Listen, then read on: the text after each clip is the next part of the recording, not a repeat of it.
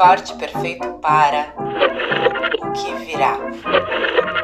Uma produção do Núcleo de Dramaturgia Feminista, coordenado por Maria Júlia Pinheiro. Psiu, você está de fone? Corre lá para pegar. A gente te espera. Cena Impossível número 3. Texto e voz de Clara Castro. Ou então, se chegasse de repente um primo de Cuba, trazendo todos os documentos e certidões, comprovantes, exames de DNA, tudo inegável. São todas descendentes de Castro, o Fidel. Incontestável. Provado dez mil vezes pelos estados e estados, firmado em cartório, na justiça, na ciência, tudo inegável.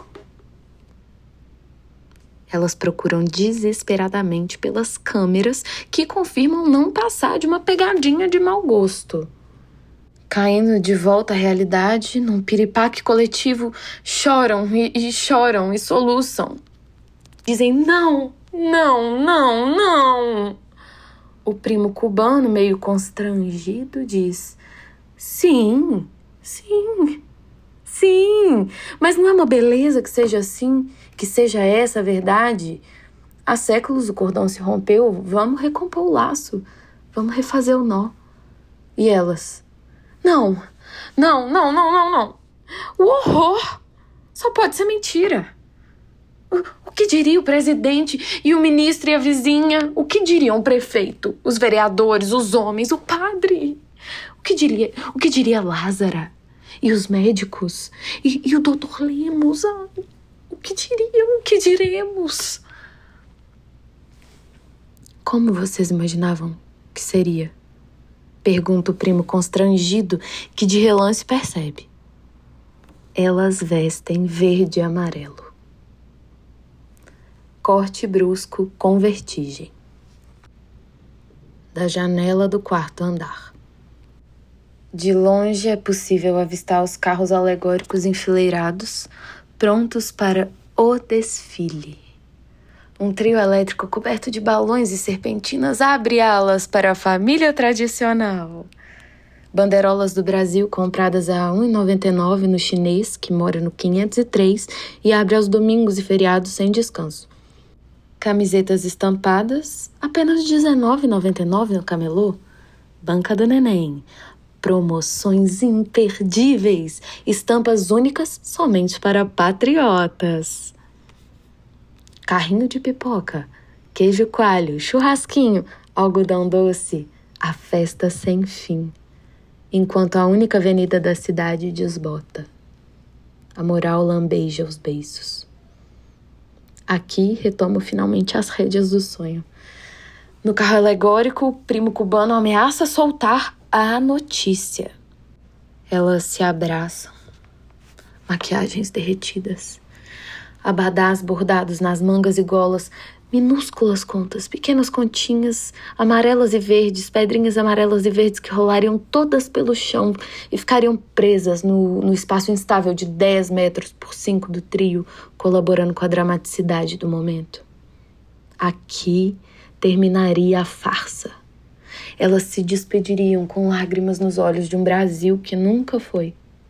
E a família tradicional seria subitamente picada por uma estranha consciência de ser, desde sempre dos antigamente, a mesma família. Cubana, árabe, indígena, África, Latina, América, euro-ocidentalizada. Não somos puras. Neuza é preciso aceitar. Elisa, é preciso aceitar. Roma, Luma, Eugênia, Ana. É preciso aceitar. Conceição, é preciso aceitar.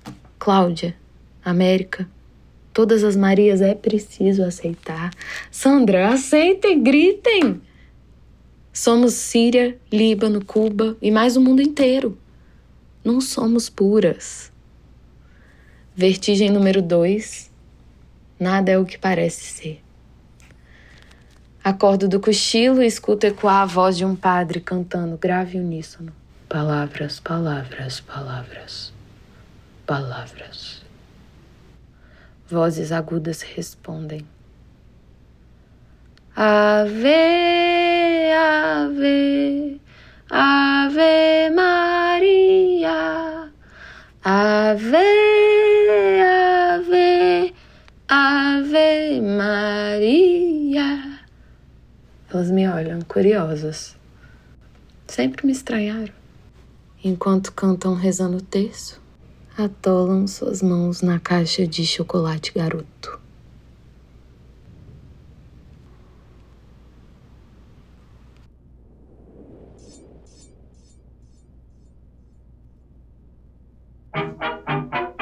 Enzo. Texto e voz de Fernanda Gama.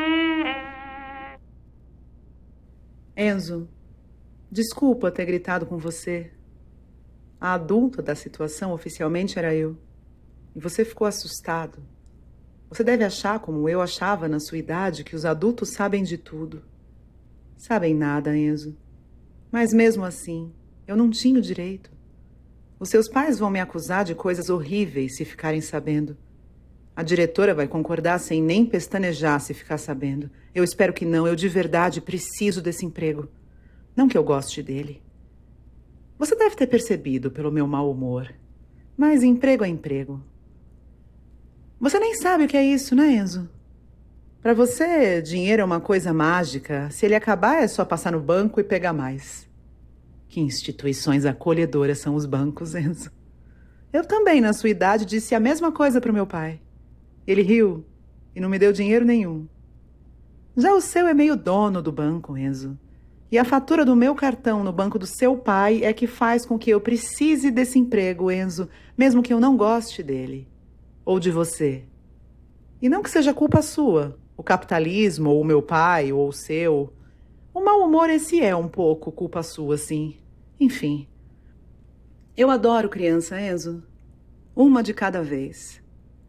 Vocês podiam organizar uma escala e existir só enquanto os outros estão em pausa. Se um dia tem 24 horas e na sala temos 24 alunos, num revezamento justo, por quanto tempo cada aluno poderia existir? Muito bem, Enzo. Imagina o alívio. Para mim, para você, para os seus colegas, para os seus pais. Todo mundo saía ganhando. Menos a diretora, é claro, que teria que cobrar uma mensalidade proporcional. Mas sério, eu queria não ter gritado, Enzo. Mesmo. Eu queria ser mais paciente. Quem sabe um dia você entenda o porre que é estar em um lugar em que você não faz a menor diferença. Está ali, não está, uma outra vir no seu lugar, ninguém nem perceberia. É ser invisível, Enzo. Falar com as paredes, Enzo. Mas isso não justifica. Gritar com uma criança feito você. Não é nessa educação que acreditamos, Enzo. Nem eu, nem a diretora, nem os seus pais. Vocês mereciam uma professora melhor. Mas aqui eu tô pouco me lixando pro seu futuro, Enzo. Eu só queria sair daqui e fuder a noite toda com o cara com quem eu tô saindo, até esquecer que você e todos os seus colegas existem. E não é que esse cara seja maravilhoso, Enzo. Eu também merecia coisa bem melhor. Mas ouve aqui a adulta da situação. Nem sempre a gente tem o melhor, você entende? Já me basta te aguentar no presente. 35 horas semanais trancada nesse prédio asséptico, ouvindo berros e reclamações, ainda ter que pensar no seu futuro, que já está garantido, Enzo.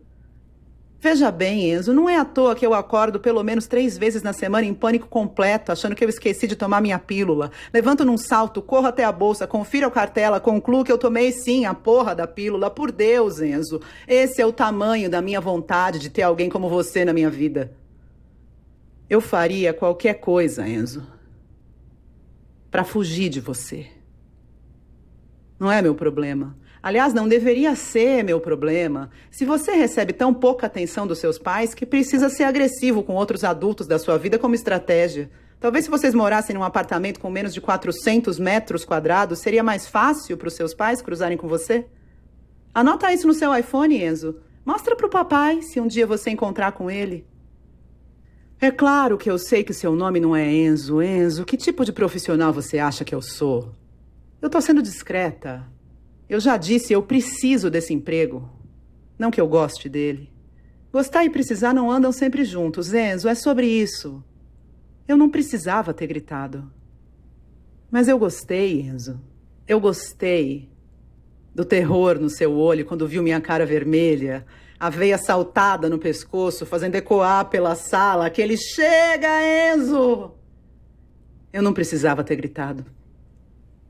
Não por quase cinco minutos, não com tantos palavrões. Foi demais, Enzo. Foi demais. Eu não espero que você entenda. Logo você que não está acostumado a ouvir a palavra não. Só que a Zuri já tinha dado aquela resposta cinco vezes, Enzo. Cinco vezes pelo menos e você continuava ignorando. A Zuri, a única menina no grupo, Enzo. A única menina negra da escola toda, Enzo. A Zuri já tinha resolvido o problema de maneira genial, inclusive. A Zuri tinha resolvido a questão sozinha e tinha falado a resposta certa para o grupo cinco vezes. Mas o seu ouvido parece ser bastante seletivo, não é, Enzo? O seu ouvido e os ouvidos dos seus amiguinhos são seletivos e era uma merda de uma atividade em grupo. E atividade em grupo não quer dizer atividade em que o Enzo é o protagonista, só ele fala, só ele ri, só ele comanda o que deve ou não ser feito, enquanto os outros estão lá para aplaudir a inteligência dele, Enzo.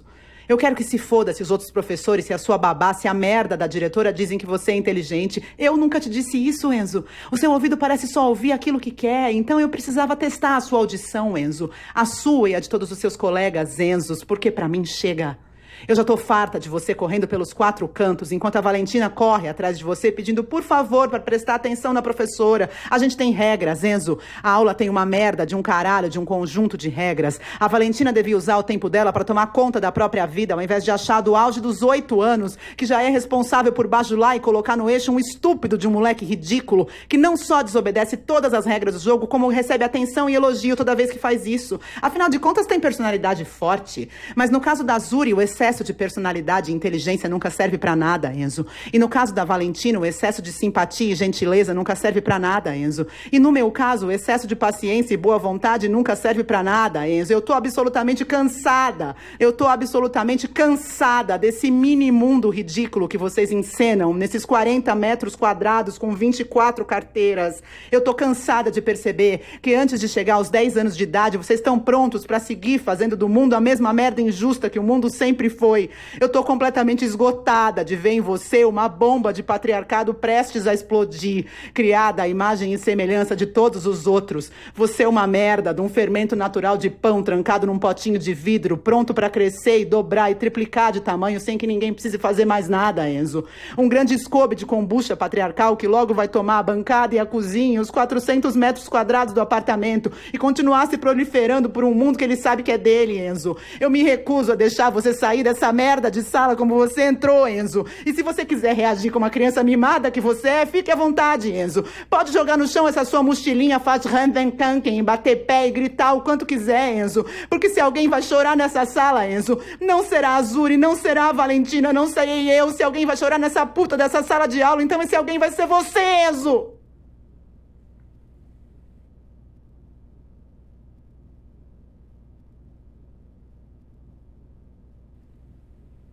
Eu me excedi, Enzo. Desculpa ter gritado por cinco minutos, usando palavras como patriarcado e bajulá e kombucha, Enzo. Você não era obrigado a saber. Você nunca será obrigado a nada, Enzo. Eu tô aqui contando as horas para a ligação da diretora. Se tem uma coisa da qual eu me arrependo, Enzo, é de não ter esperado mais três semanas para dizer o que eu disse. Quem sabe eu poderia aproveitar mais um 15 de outubro ganhando caixas de chocolates que custam cinco vezes o valor da minha hora-aula, Enzo. E de resto eu não te peço desculpas merda nenhuma, Enzo. Porque o sorriso da Zuri, Enzo. O sorriso da Zuri quando viu aquilo tudo acontecer, Enzo. O sorriso da Azuri eu vou levar comigo para sempre, Enzo. Então você pode correr e ligar para o seu papai CEO quanto quiser, Enzo, porque você pouco me importa, Enzo. Eu vou passar o resto dos meus dias ensinando a Azuri, a Valentina e quem mais cruzar o meu caminho a fazer de você alguém que importa cada vez menos, Enzo. Você e qualquer Enzo. Chega, Enzo.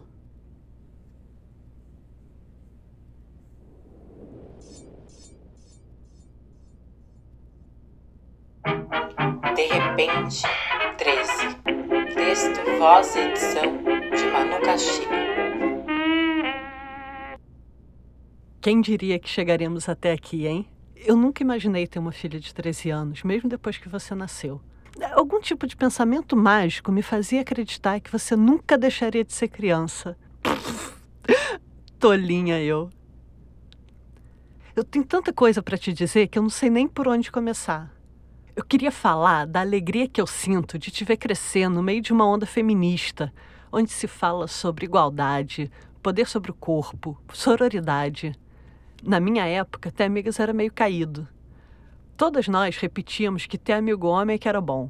Eles eram os mais confiáveis, os mais divertidos, os mais inteligentes. E a gente ficava ali em volta, tentando entrar no clubinho, enquanto eles seguiam, tendo certeza que eram muito fodas e nos dando um pouquinho de atenção quando quisessem. Também tinha umas revistas que ensinavam a gente a beijar e a fazer o que os meninos gostavam. E a gente lia e aprendia, mesmo antes de saber do que a gente mesmo gostava. Era um horror. Não tenha vergonha de dançar e nem do seu corpo. Ele é todinho seu e nada mais justo do que ser uma festa. Aliás, para manter a festa por mais tempo, durma e beba água. Te juro que não tem skincare melhor que esse.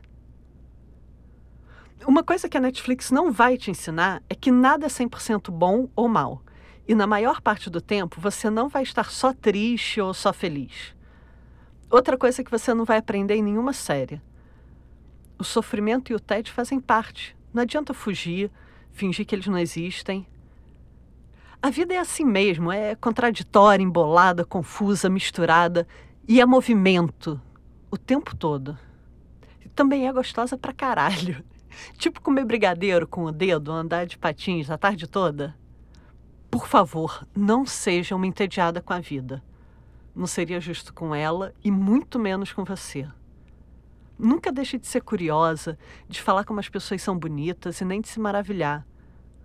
O mundo está cheio de lugares lindos, de pessoas interessantes, mas para descobrir isso, você precisa estar tá aberta. E nunca se esqueça que a sua visão será sempre parcial uma zilésima milionésima parte de um todo que talvez nem exista. Por isso, nunca deixe de questionar suas certezas. E tudo bem se depois de uma revisão profunda e honesta você quiser continuar agarradinha nelas. Alerta de spoiler. Ser crítica ou sofredora não vai te fazer mais inteligente nem mais interessante. Corre de quem tentar te convencer disso. Foge também de quem disser que amor só é bom se doer vai aparecer um monte de gente, de tudo quanto é tipo, te dando fórmulas caminhos prontos. Até mesmo eu. Não acredito em nenhum deles. Construa suas próprias relações, seus próprios caminhos, mas lembre sempre de ser honesta com os outros e principalmente com você mesma. Lembra que gente é para brilhar, para vibrar. Não tenha medo de se mostrar para o mundo, de levantar sua voz. Não fique quieta ao ver uma injustiça e não deixe ninguém te humilhar por você ser quem é. Não falar das coisas não faz com que elas sumam, só as torna mais fortes. Lembra da Chapeuzinho Amarela? Pois é, palavra também é cura. Não se preocupe por mudar de ideia, por voltar atrás, por desistir quando você não quiser mais alguma coisa. Só não deixe passar nada, nem por preguiça e nem por medo. O medo é muito forte, é tentador, mas não deixe que ele guie a sua vida. Quando eu estava grávida de você, um amigo fez um filme em que o entrevistado falava que quem não vive encantadamente vive atordoadamente. Te desejo uma vida cheia de encantamento. Quando eu estava grávida de você, um amigo fez um filme em que o entrevistado dizia que quem não vive encantadamente vive atordoadamente. Te desejo uma vida cheia de encantamento.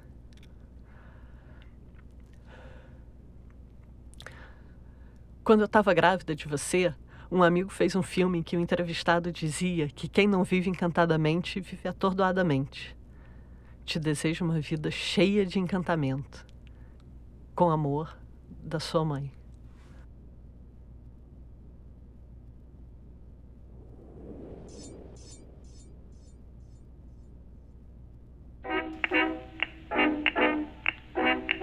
Hoje você escutou corte perfeito para o que virá.